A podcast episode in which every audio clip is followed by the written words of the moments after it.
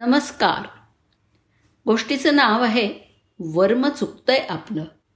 शेषनारायण एकदा काहीतरी आजाराने खूपच व्यथित झाले. तेव्हा त्याला भगवंत म्हणाले तुमची प्रकृती दिवसेंदिवस खूपच खालावत चालली आहे. देवतांचे वैद्य अश्विनी कुमार यांना बोलवून काहीतरी उपचार करायला हवेत. अश्विनी कुमार यांनी शेषाची प्रकृती तपासून एक विशिष्ट वनस्पती ठराविक दिवस मधातून घ्यायला सांगितली. सांगितल्याप्रमाणे शेषाचं औषध घेऊनही झालं. परंतु गुण काही येईना. शेवटी श्रीहरींनी धन्वंतरींना शेषाच्या प्रकृतीबाबत विचारलं. दिलेल्या औषधीबद्दल आणि त्या औषधीचा काही गुण आला नाही हे सुद्धा त्यांना सांगितलं.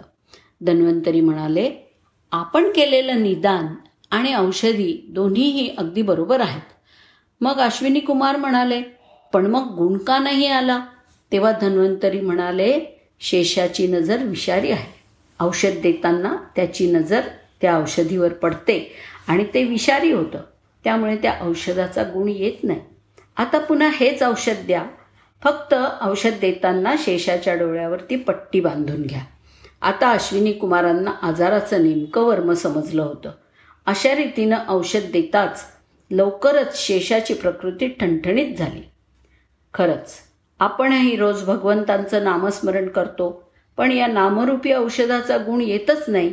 म्हणून भगवंताच्या नामाबरोबर मनावर ध्यानाची पट्टी बांधणं गरजेचं आहे. तरच मनातील विषयांचा रोग बरा होईल. हेच वर्म आहे आत्मकल्याणाचं. धन्यवाद.